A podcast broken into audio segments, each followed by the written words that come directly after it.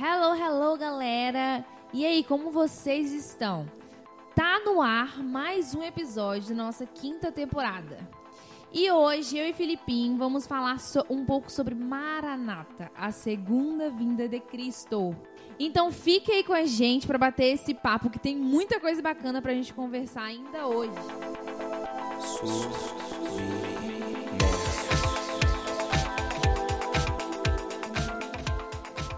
Você sabe o que significa Maranata? Você sabia que ele vai retornar, que Jesus vai voltar? E a importância desse assunto nos dias atuais? E como nós devemos nos preparar para a volta de Cristo? Então vamos começar aqui, né, apresentando essa galeria massa que tá. Aqui quem fala é a Carla. Fala família, Filipinho na voz. Fala tropinha, Peterson na voz. Oi gente, Carol aqui. Ei, gente, Tainá.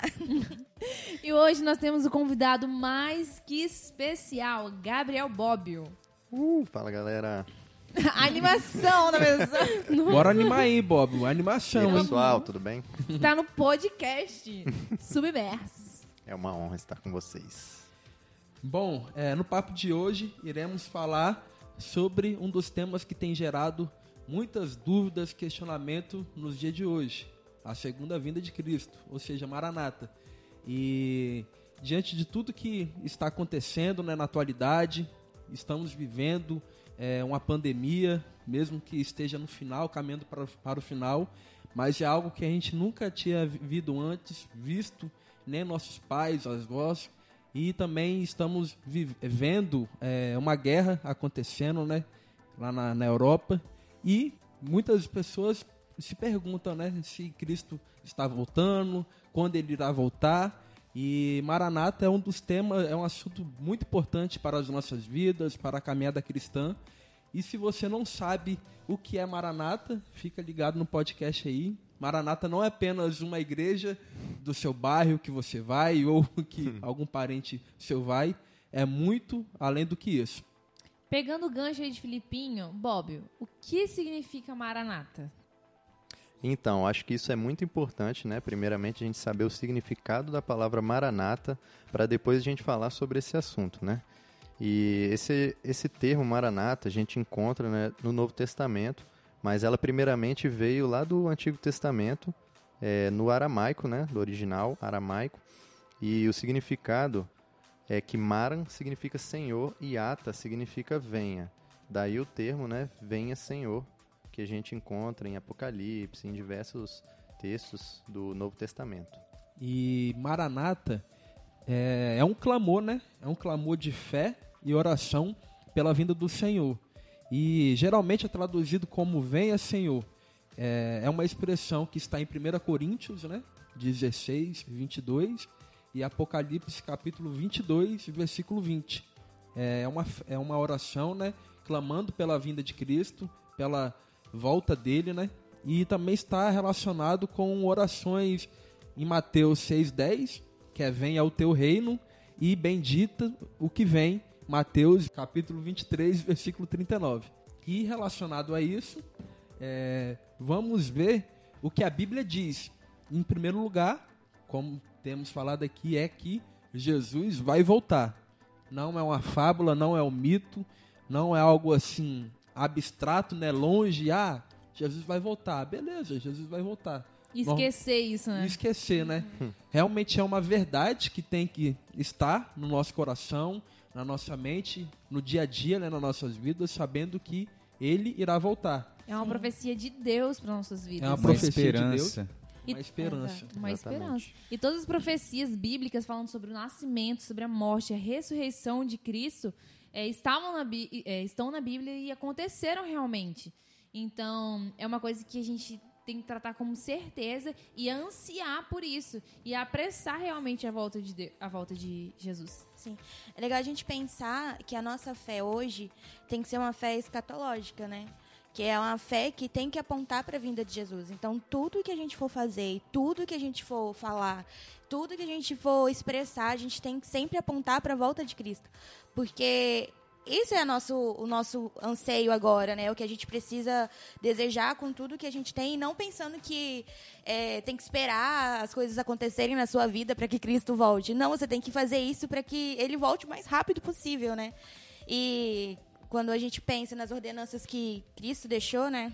Quando fala assim, quando comerdes desse pão e beberes desse cálice, faça tudo para anunciar até que ele venha. Então, assim, a gente faz o memorando, o memorando, né, que é o cálice e a, a ceia do Senhor, mas a gente também tem que lembrar dessa outra parte de até que ele venha. Você faz tudo na sua fé até que ele venha, né? E achei interessante o que a Tainá falou, que a nossa vida deve ser apontada para a volta de Cristo. E isso é muito, realmente, muito forte, né? Deve ser uma verdade para nós. Então, tudo que a gente for fazer no nosso trabalho, servindo aqui no podcast, ou qualquer coisa que aparentemente não seja assim, ah, uau, grandes coisas, né? Devemos fazer e viver pensando é, nele, na volta dele, entendeu? Uma fé viva, uma fé verdadeira e que tem um coração ansiando para ele retornar. E o que eu acho, tipo, é, que eu andei pensando, ouvindo vocês, é que, querendo ou não, a gente tá se apegando muito, né? As coisas que a gente, que a gente vive aqui, ou as coisas que a gente anseia viver aqui. E a gente está esquecendo, acredito que foi até uma, uma conversa que a gente teve um, uns dias atrás, que é a questão de, tipo, que a gente está esquecendo, acho que foi o Fabrício que falou. A gente quer, tipo, ah, eu tenho muita coisa boa para viver aqui ainda na Terra. Só que a gente também sabe que aqui na Terra a gente vai viver, tipo, o, o bom e o ruim. E a gente não tá ansiando em viver, tipo, somente o bom que a gente sabe que é exatamente o perfeito que a gente sabe que a gente vai viver quando Jesus voltar, entendeu? E a gente tá ansiando pelas coisas erradas e a gente tá focando nas coisas erradas na nossa vida que devia estar tá apontando para a volta de Cristo, tá apontando para as coisas desse mundo. Que eu posso ter, né? Exatamente. Exatamente. É, é como se fosse um sonho sem propósito é, sem ser o propósito eterno, não vale de nada, né? Porque tudo que você faz na sua vida, o seu sonho, o seu foco principal é visar o que você vai ter lá na, na eternidade, né? E o que você faz para construir agora é algo passageiro, porque você vai morrer, seu carro vai ficar, vai ficar tudo para trás, né? Sim. E eu imagino assim, igual quando a gente for arrebatado, por exemplo, né? O que, que adianta você comprar o melhor carro? Vai ficar aí, pô. Sim, você não vai levar para o céu. Aí é legal até você botar uma placa assim, quem, quem achar, faça bom uso. Não, e, e, tipo, a gente não tá dizendo aqui que você deve, tipo, é, é, deixar de, por exemplo, é, querer uma vida que... Confortável. Exato, confortável. Ah, tipo, eu quero trabalhar, conquistar certas coisas, entendeu? Não é isso que a gente tá querendo dizer, mas a gente tá querendo, tipo, que entender Aonde está o seu que, coração? Né? Exato. Né? E, e, e, que essas coisas são secundárias, entendeu? Você pode fazer tudo isso. E, e, só que sem esquecer daquilo que é a sua prioridade, que é ansiar realmente pela volta dele, entendeu? Porque quando ele voltar, nada disso vai importar. Exatamente. E na Bíblia fala, é, tem vários versículos que falam que ele vai voltar. Sim. Em Apocalipse 3, 11 está lá. Venho sem demora, Jesus falou, em Mateus 24, 30. Então aparecerá no céu o sinal do Filho do Homem. Em Pedro 3, 10 também falar. Virá, entretanto, como ladrão o dia do Senhor. Então, é, são vários versículos que a Bíblia é, é, cita, que a Bíblia dá pra gente, é, apontando a volta de Cristo. E a gente tem que exatamente é, ansiar e viver é, com o coração nisso, sabe? Proclamar isso, é, usar igual o Bob estava falando antes. É, isso como evangelismo para as outras pessoas, uhum. porque isso é uma boa nova, então a gente, você recebeu uma boa notícia, você não vai espalhar ela para o máximo de pessoas que você conseguir. Mas vamos lá. Mas e aí, Jesus vai voltar mesmo, né? Mas que dia? Tem na Bíblia fala alguma coisa? Tem alguma coisa aqui? Quando que ele irá retornar? Quando, a data, o mês. Que Tô querendo saber esse negócio aí, rapaz. Pega então, galera. Quem estiver ouvindo, pega uma caneta, um papel Ai. e anota aí que Hoje iremos com exclusividade Dizer o falar dia o dia e a hora quando ele irá retornar. Brincadeira, brincadeiras à parte. Pastor Ederson, pelo amor de Deus. 210. É uma brincadeira. Então, eu falei que eu ia achar isso que não ia, rir. não ia rir. Né? Mas a gente não tá rindo nem por causa da piada. Exato. Então, mas brincadeiras à parte, é, não sabemos o dia e nem a hora quando Jesus irá retornar, entendeu? É, nem ele sabe, nem os anjos sabem, senão apenas o Pai, né? Deus Pai que, que sabe. Mas, entretanto, porém, Contudo, contudo, Todavia, Todavia, lemos em Mateus 24, é, é um sermão profético, né? De Jesus conversando com os discípulos e tal, a respeito do, do fim dos tempos, do que iria acontecer. Mesmo que lá não tenha o dia nem a hora exatamente de quando ele irá retornar, ele dá vários sinais, né? É, que apontam que ele se está perto ou não, entendeu? Vários sinais em Mateus 24 relata dizendo que realmente o que está acontecendo no mundo, né? E fala se ele está voltando ou não. E diante disso foi aquilo que eu falei, né? Da pandemia, da guerra, de tantas coisas acontecendo. Isso são prenúncios, né, de que ele está retornando. o mundo estará mais cético, é, realmente nem ligando para a palavra de Deus. E a igreja tá, tá ali, né? Estará vivendo o avivamento ali, como nunca tinha vivido antes. Igual o Mateus é, 24 fala, que ele virá com a chegada de um ladrão, inesperado, sem aviso. Ele vai vir e, e veio. E é isso, acabou, entendeu? e às vezes a gente é, tem pessoas que não realmente tipo, esqueceram de Deus, não tá no mundo e que vão ficar. Exatamente. Eu acho que assim é, faz parte do evangelho, porque o evangelho completo ele é aquele que mostra o futuro, né? Que ele vai dizer sobre o futuro, vai dizer sobre uma esperança, além de mais que é essa é a boa nova, né? Que a gente vai é, ter- receber a restauração de toda a terra e vai- vamos ter um rei reinando conosco, onde não haverá mais choro, não haverá mais lágrima e será uma alegria eterna. Então essa é a nossa boa nova, nossa esperança de estar vendo Cristo face a face, aquele que nos criou. Então essa eu acho que é a nossa principal esperança.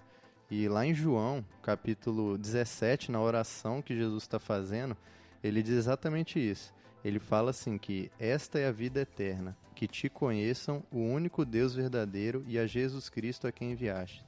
Então acho que o mais importante de, de se aprofundar nesse assunto é conhecer mais a Cristo e ter essa esperança de que um dia nós estaremos com Ele. Amém. E a Bíblia também fala que a, a volta dele será como nos dias de Noé. E nos dias de Noé, né, o povo vivia, casavam, eh, comiam, tinham suas vidas rotineiras, né? Porém, Deus falou com Noé que iria cair um dilúvio, dilúvio. Ele se preparou, construiu a arca, continuou vivendo, né?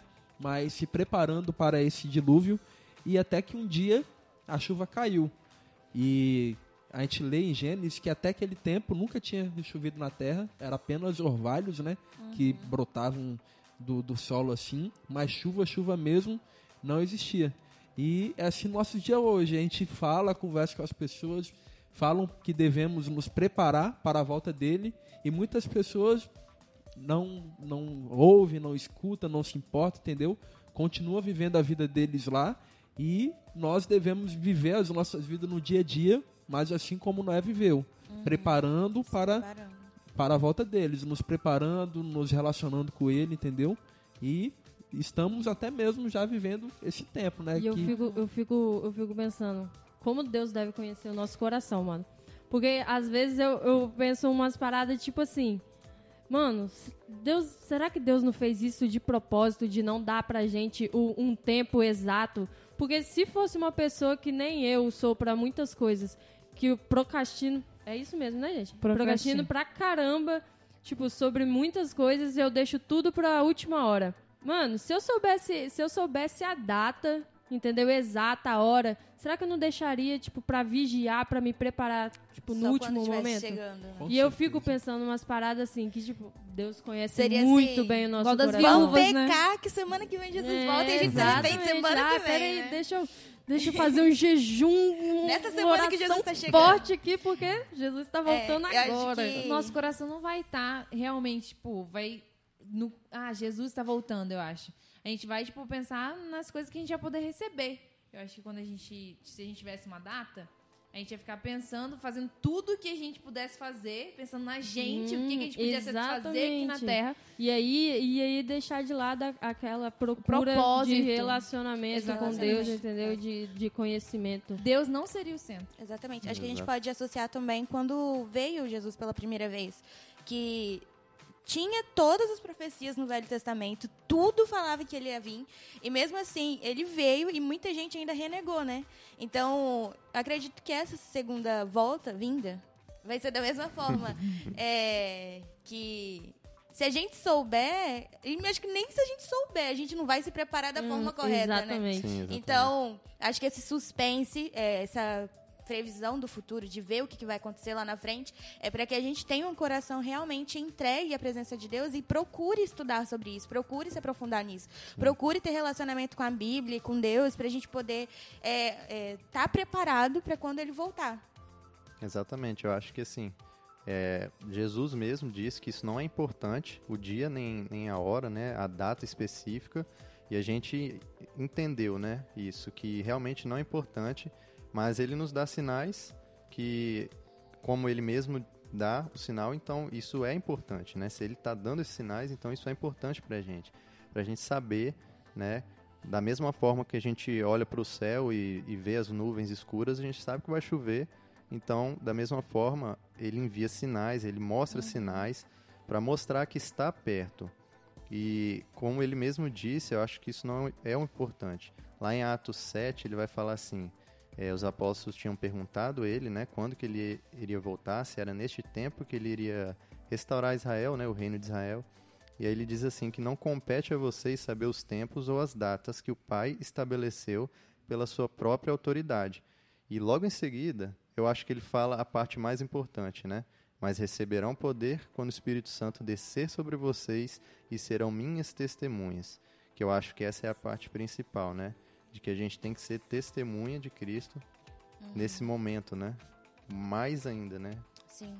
É, eu acho que além de Cristo falando que, que a gente não precisa se preocupar com a data, Paulo também reforça isso. Ele vai dizer lá em 1 Tessalonicenses, no capítulo 5, no versículo 1, ele diz assim que, irmãos, quanto aos tempos e épocas, não precisamos escrever, pois vocês mesmos sabem perfeitamente que o dia do Senhor virá como ladrão à noite. E aí a gente tem um, um, um, leve engano, né? Onde a gente acha que realmente ele vai vir aleatoriamente em um momento qualquer. Por exemplo, hoje pode chegar, enfim. Mas logo em seguida ele fala assim: quando disserem paz e segurança, a destruição virá sobre eles, de repente, como as dores de parto, a mulher grávida, e de modo nenhum escaparão.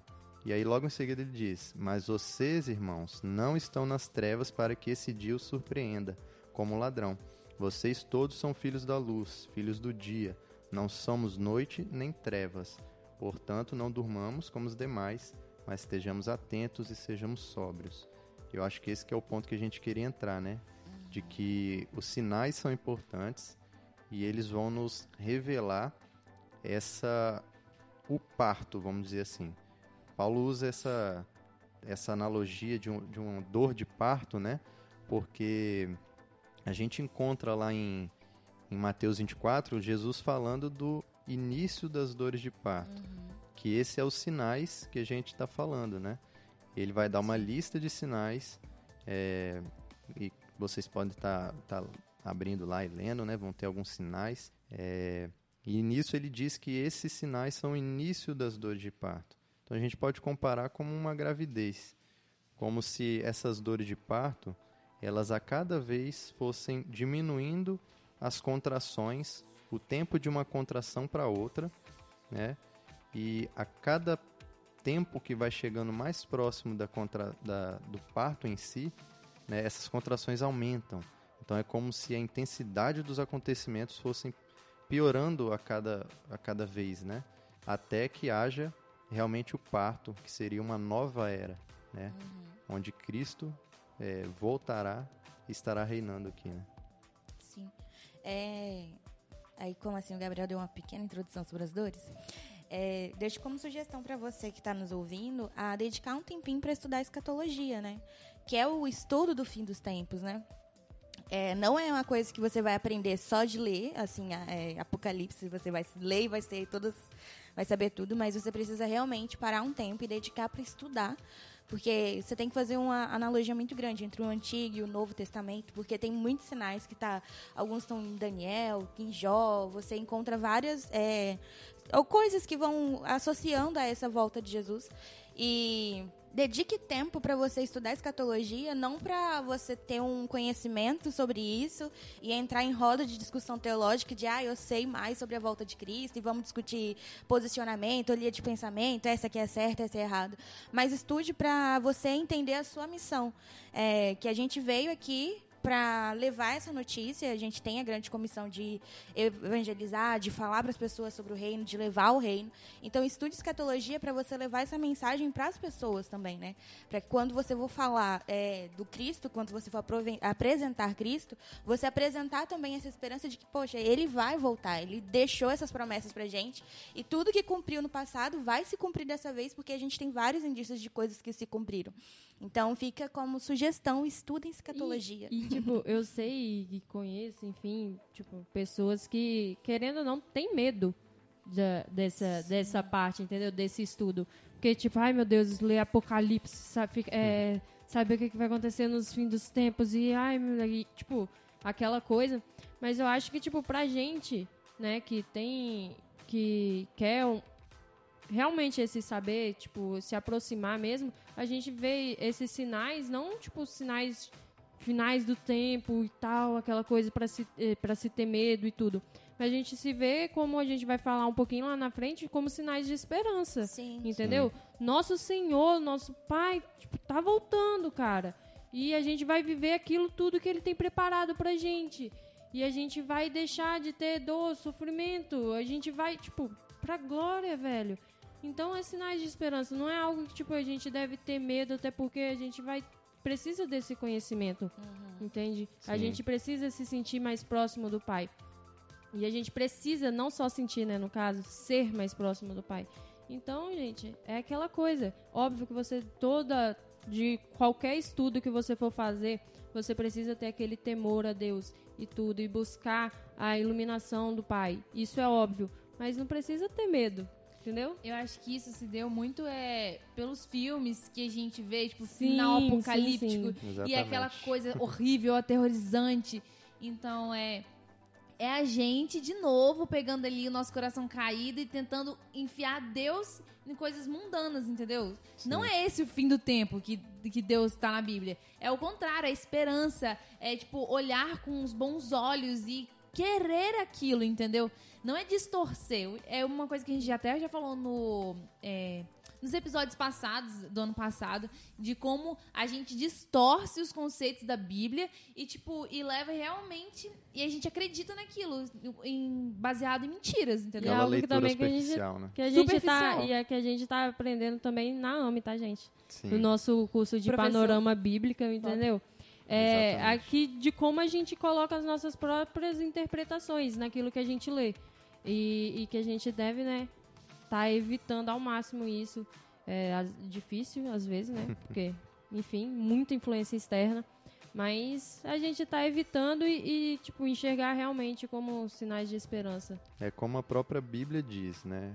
E como a gente mesmo sempre tem dito aqui, né? Que é, a gente tem que deixar a Bíblia dizer para nós o que ela quer dizer e não a gente colocar as nossas próprias impressões sobre ela.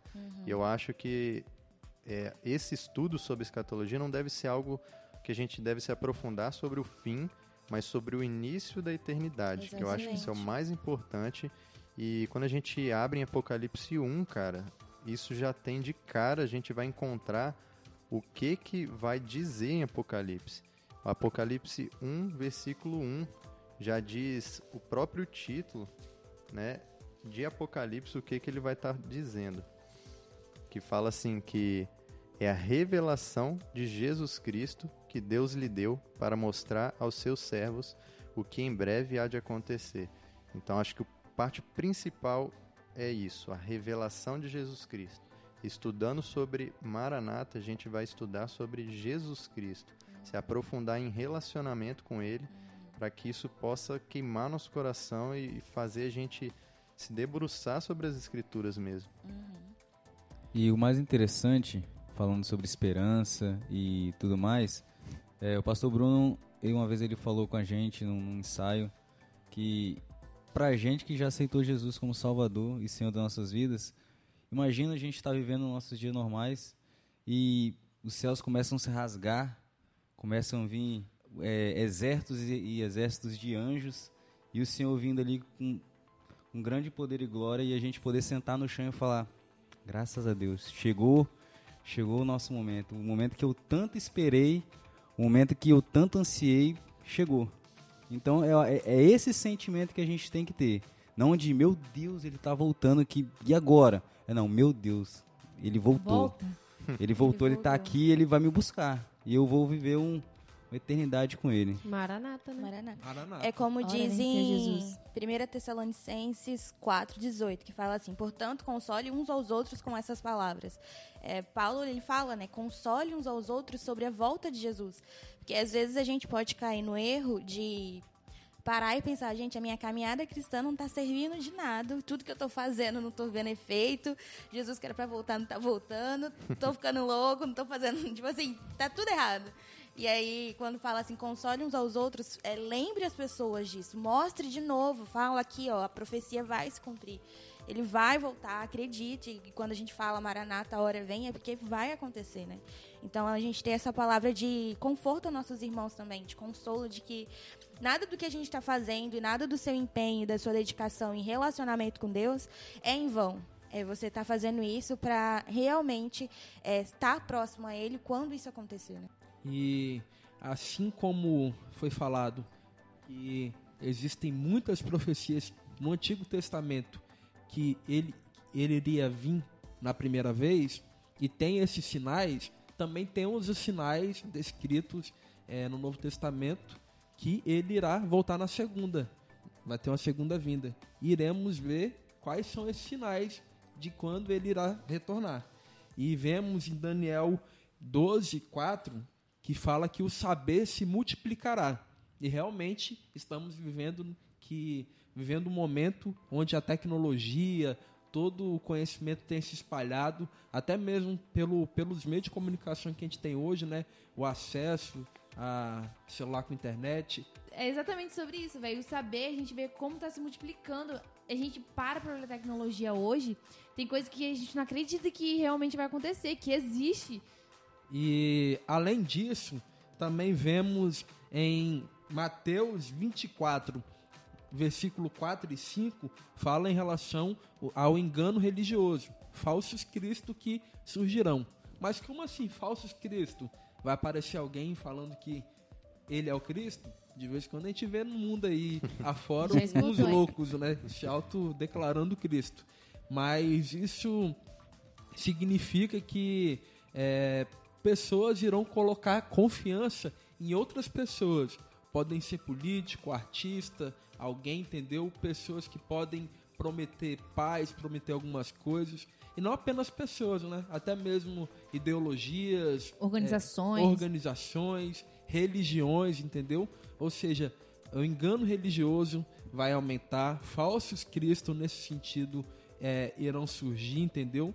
E também Guerras.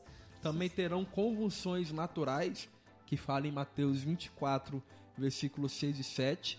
E eu quero abrir outro parênteses mais uma vez. Galera, você ouvinte aí, lê Mateus 24, estuda, é, anota do lado. Realmente é, um, é uma passagem, assim, é um capítulo, é um pouco grande, mas é um capítulo que traz muita luz sobre esse tema, entendeu?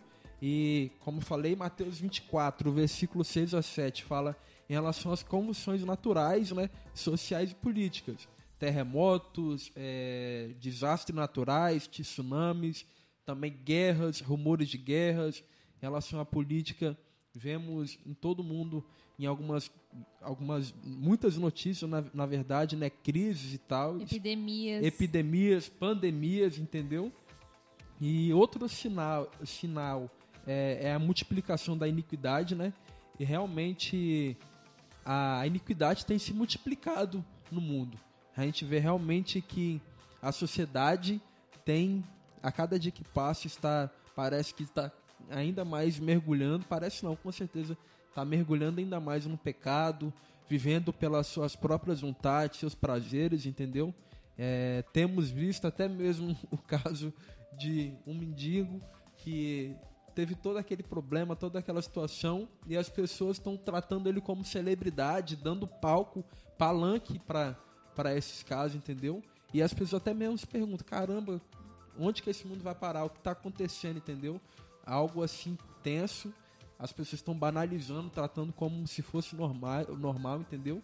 E realmente, a multiplicação da iniquidade, a cada dia que passa, é, tem demonstrado isso ainda mais em filmes, em músicas, entendeu? Na arte, nas artes em geral.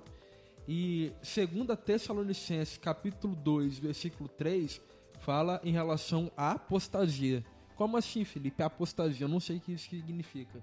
Apostasia significa que muitas pessoas estão e vão abandonar a fé, entendeu? Pessoas que tiveram encontro com Deus, pessoas que conhecem, conhecem entre aspas, né, a verdade, a, a Bíblia, a palavra de Deus, e vemos essas pessoas abandonando a fé.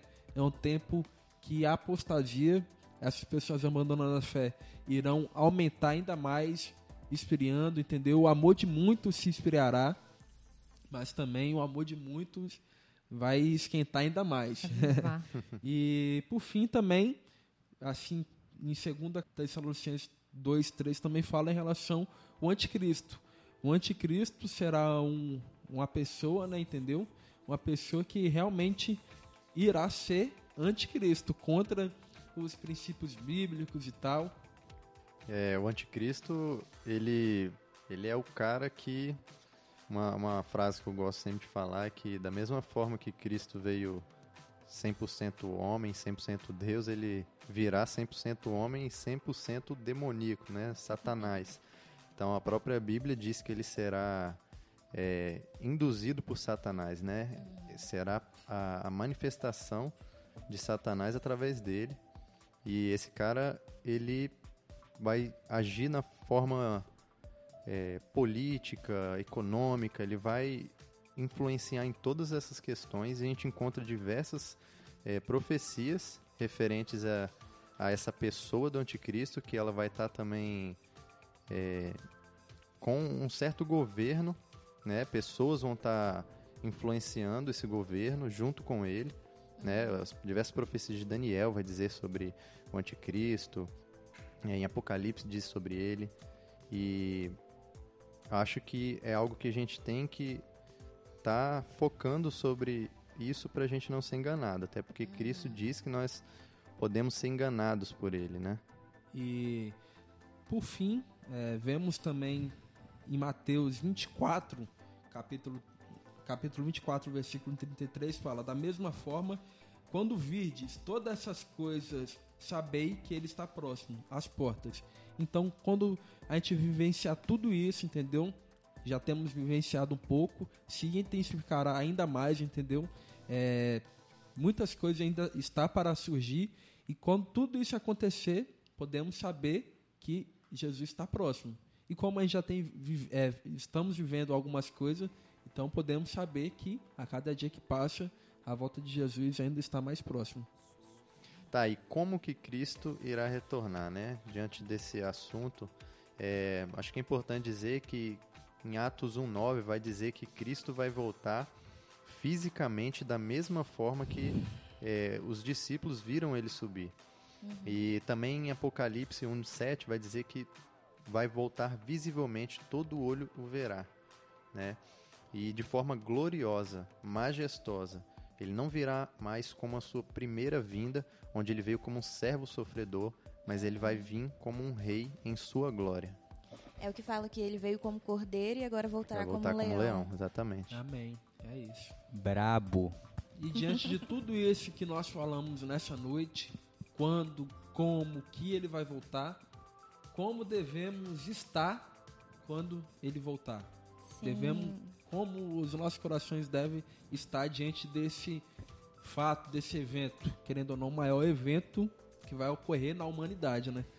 Então acho que é meio que a gente já a gente já falou lá, tipo, um pouquinho atrás, que a gente deve estar ansioso, né, mano? A gente tipo, cara, tá voltando, a gente vai viver tipo coisas maravilhosas.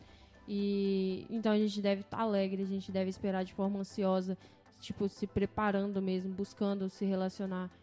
É, exatamente. Eu acho que além de a gente já ficar ansioso naturalmente, eu acho que isso é bíblico, né? Porque é, a própria Escritura vai dizer que a gente deve ansiar pela volta Sim. de Cristo. E lá em Filipenses 3, 20 e 21 também diz que a nossa cidadania, a nossa cidadania é dos céus, dos céus, de onde aguardamos com grande expectativa o Salvador, o Senhor Jesus Cristo. E aí eu fui pesquisar, né, é, o significado de cidadania, né, que acho que a gente fala assim, mas às vezes nem para para pensar que a cidadania é tudo aquilo que faz de uma pessoa um cidadão ou integrante pleno de um Estado, isto é, seus direitos e deveres. É, cidadania é o conjunto dos direitos e deveres civis e políticos de um indivíduo na sociedade. Ou seja, a gente deve agir de acordo com a nossa cidadania dos céus. Então a gente hoje é retirado desse domínio do- das trevas aqui e é levado para a- o reino dos céus, né, que virá dos céus, né? Acho que a gente tem que agir dessa forma, né, de acordo com a nossa cidadania. Exatamente. É, em Tito 2, 13 também vai falar assim: aguardando a bendita esperança e a manifestação da glória do grande Deus e Salvador Jesus Cristo. É, é como se a gente estivesse, fosse uma noiva que está esperando pelo casamento e aí a, a intenção do deles é se tornarem um, né? Ter aquela unidade. E nós, como noivas de Cristo, temos que ansiar por essa, por essa unidade com Cristo também, né? Para que a gente seja um com Ele. Porque nós reinaremos em glória com Ele, né? Quando isso acontecer. Amém. E em relação o como devemos estar preparados, é uma parábola que me chamou muita atenção e me trouxe ensinamento a respeito disso.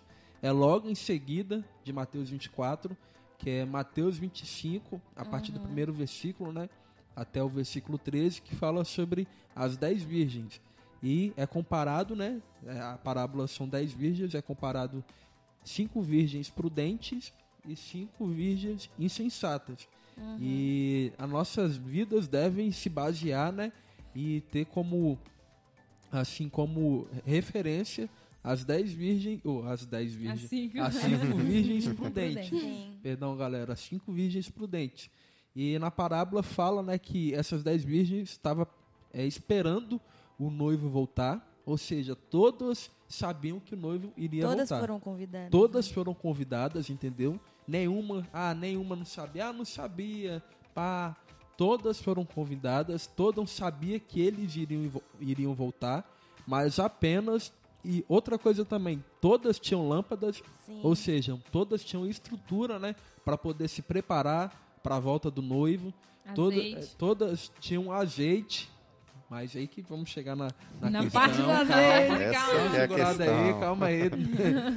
ou seja, então todas foram convidadas, todas tinham lâmpadas, ou seja, todas tinham memorial para ir no culto, Bíblia para ler a Bíblia, orar e tal, mas apenas cinco tinham azeite de sobra, entendeu? Exatamente. Todas tinham azeite, mas apenas cinco tinham azeite de sobra, ou seja, apenas cinco é, armazenaram né, azeite, apenas cinco buscaram é, realmente estar na presença do, do noivo, realmente tinha azeite e óleo para poder queimar, apenas cinco estavam lá buscando diariamente, né? preparado e tal.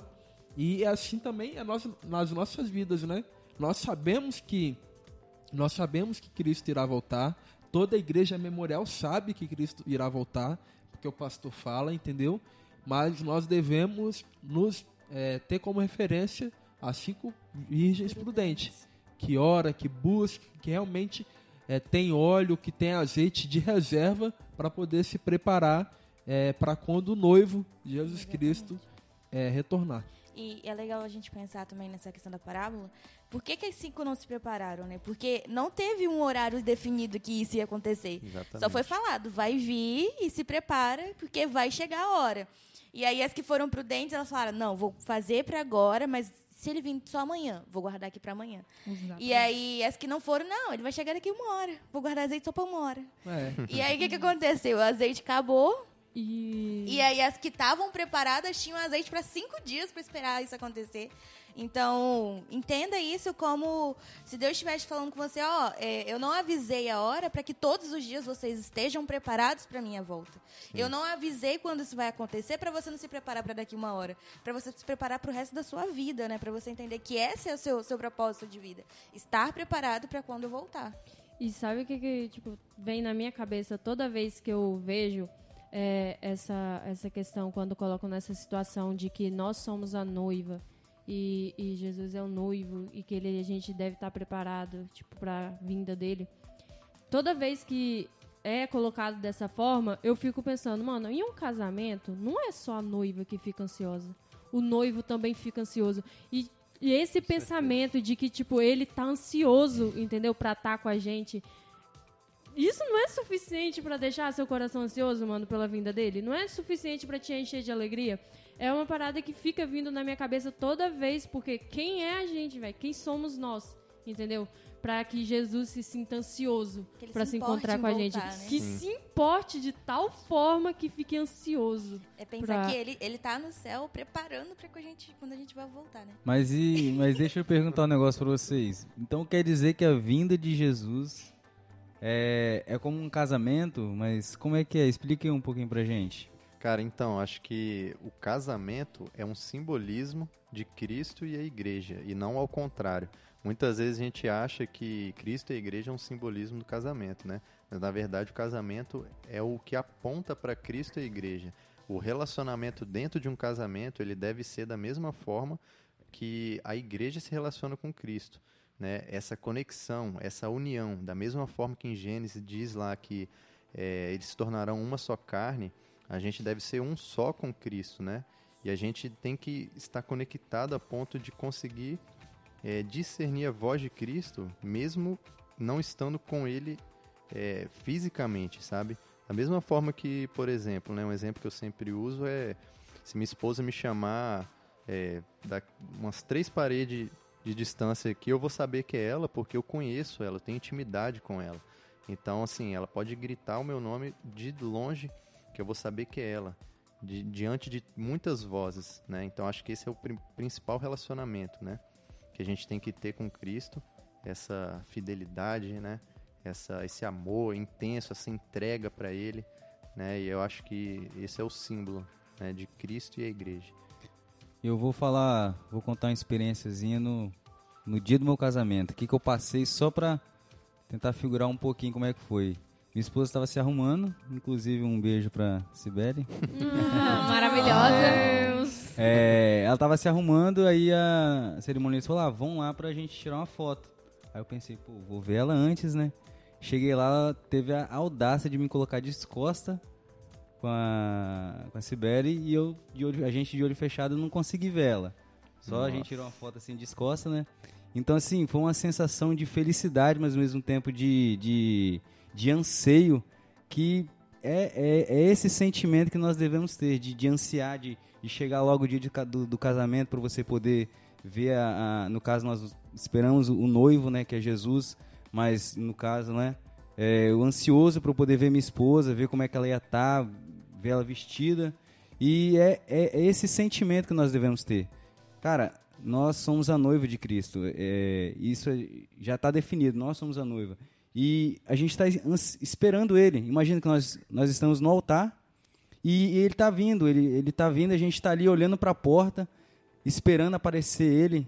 E é o sentimento que a gente tem, tem que ter de felicidade que nós vamos casar, de que Sim. nós finalmente vamos é, Ser um colocar a nossa ele, né? aliança. Sim, Ser cara. um. Eu acho que é, dentro disso, né? Eu acho que esse, essa questão, né?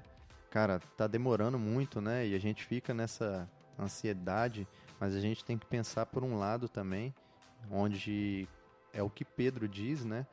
De que não vai demorar, né? O tempo que está demorando é necessário, né? Porque assim, ele diz lá em 2 Pedro 3, lá no, no versículo 8, ele fala assim: Não esqueçam disso, amados. Para o Senhor, um dia é como mil anos, e mil anos como um dia. O Senhor não demora em cumprir sua promessa, como julgam alguns. Pelo contrário, ele é paciente com vocês, não querendo que ninguém pereça, mas todos cheguem ao arrependimento. Ou seja, a gente olha para para tudo isso acontecendo e fala, ah, isso já aconteceu várias vezes e tal, isso ah, é só mais um acontecimento. A gente tem que pensar que esse tempo, né, que a gente aguarda é porque ele é paciente com a gente. Ele quer que todas as pessoas cheguem ao arrependimento e sejam salvos. Então, imagina se ele já viesse logo em seguida, né, de quando ele ascendeu aos céus. Eu acho que talvez a gente nem teria nascido, né? Coitado então, de nós, dar, né?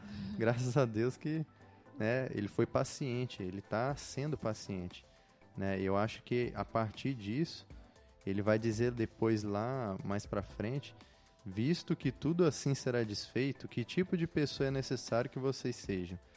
Vivam de maneira santa e piedosa, esperando o dia de Deus e apressando a sua vinda. Ou seja, a gente participa disso com Ele, né? a gente apressa a vinda dele. A gente tem que, que participar disso. Né? Jesus diz também no capítulo 24 de Mateus que o evangelho do reino será pregado em todas as nações, ou seja, a gente tem que participar disso. E após isso virá o fim.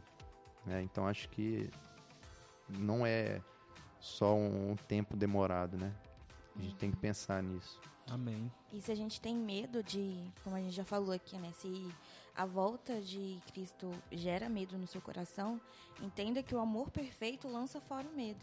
E não é para você ter medo do que vai acontecer, não é para você ter medo do juízo final, né? É para você entender que se você teve uma vida que foi dedicada a Cristo, viveu em santidade, viveu é, em, piedade, viveu a volta de Cristo, é, sendo irrepreensível, você não precisa ter medo dessa situação porque a, o seu destino já está traçado. Agora, se você não viveu essa vida, arruma sua vida agora, né? Vai se consertar. E é isso. E não menos importante, né? Outra coisa que, também que Deus falou no meu coração é que nós não devemos apenas, apenas ter informações que ele Exatamente. irá retornar, né? Nós devemos conhecer ele, ter intimidade com ele, entendeu? Você vai escutar esse podcast, vai aprender muitas coisas e tal. Pode estudar, deve estudar, né? Sim. Mas não deve ter apenas ter informações, deve ter realmente a revelação e o conhecimento de Deus. E tudo aquilo que a gente falou também, que a Tainá, Peterson, Carla, Carol falou que realmente vai ser um, um movimento, um tempo glorioso, um, um, como é que fala a palavra? Um evento glorioso para nós, motivo de muita alegria, a volta de Cristo, a segunda vinda.